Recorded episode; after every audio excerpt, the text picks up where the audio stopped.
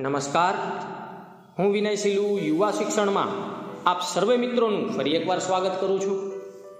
ફરી આજે કંઈક નવી વાર્તા સાથે હું તમારી સમક્ષ આવ્યો છું.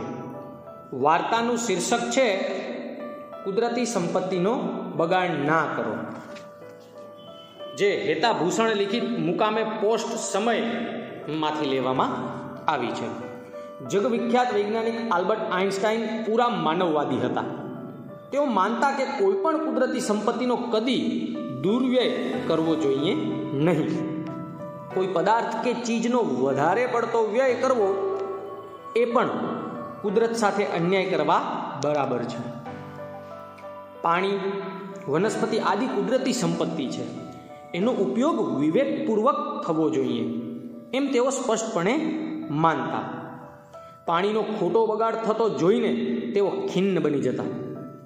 આ વાતની સાબિતી આપતો એક પ્રસંગ એમના જીવનમાંથી જડી આવે છે.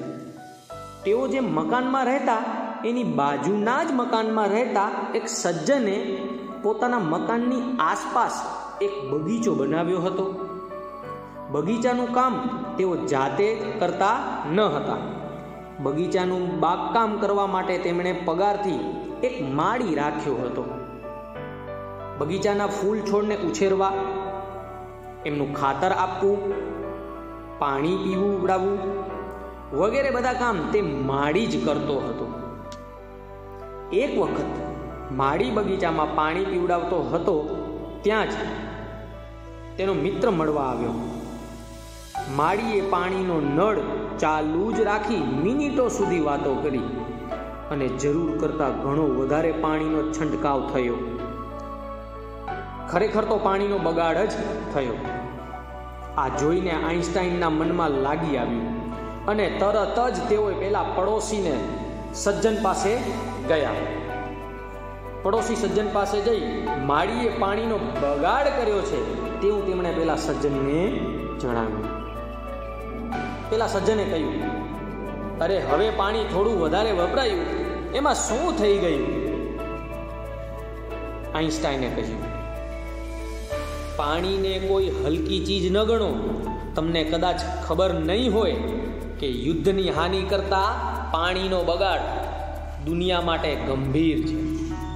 પાણી મફત મળે છે માટે આપણને એની કિંમત નથી. અને તેથી જ આપણે એનો બગાડ કરીએ છીએ. જો આ પાણી માટે પૈસા આપવા પડતા હોત તો લોકો આવો પાણીનો બગાડ કરતા અચકાત કે ડરત. મારા હાથમાં જો શાસન હોય, તો પાણીના બગાડ કરવા પર હું જરૂર દંડ ફટકારું. લોકોને પાણીનો બગાડ કરવા પર સજા કરું.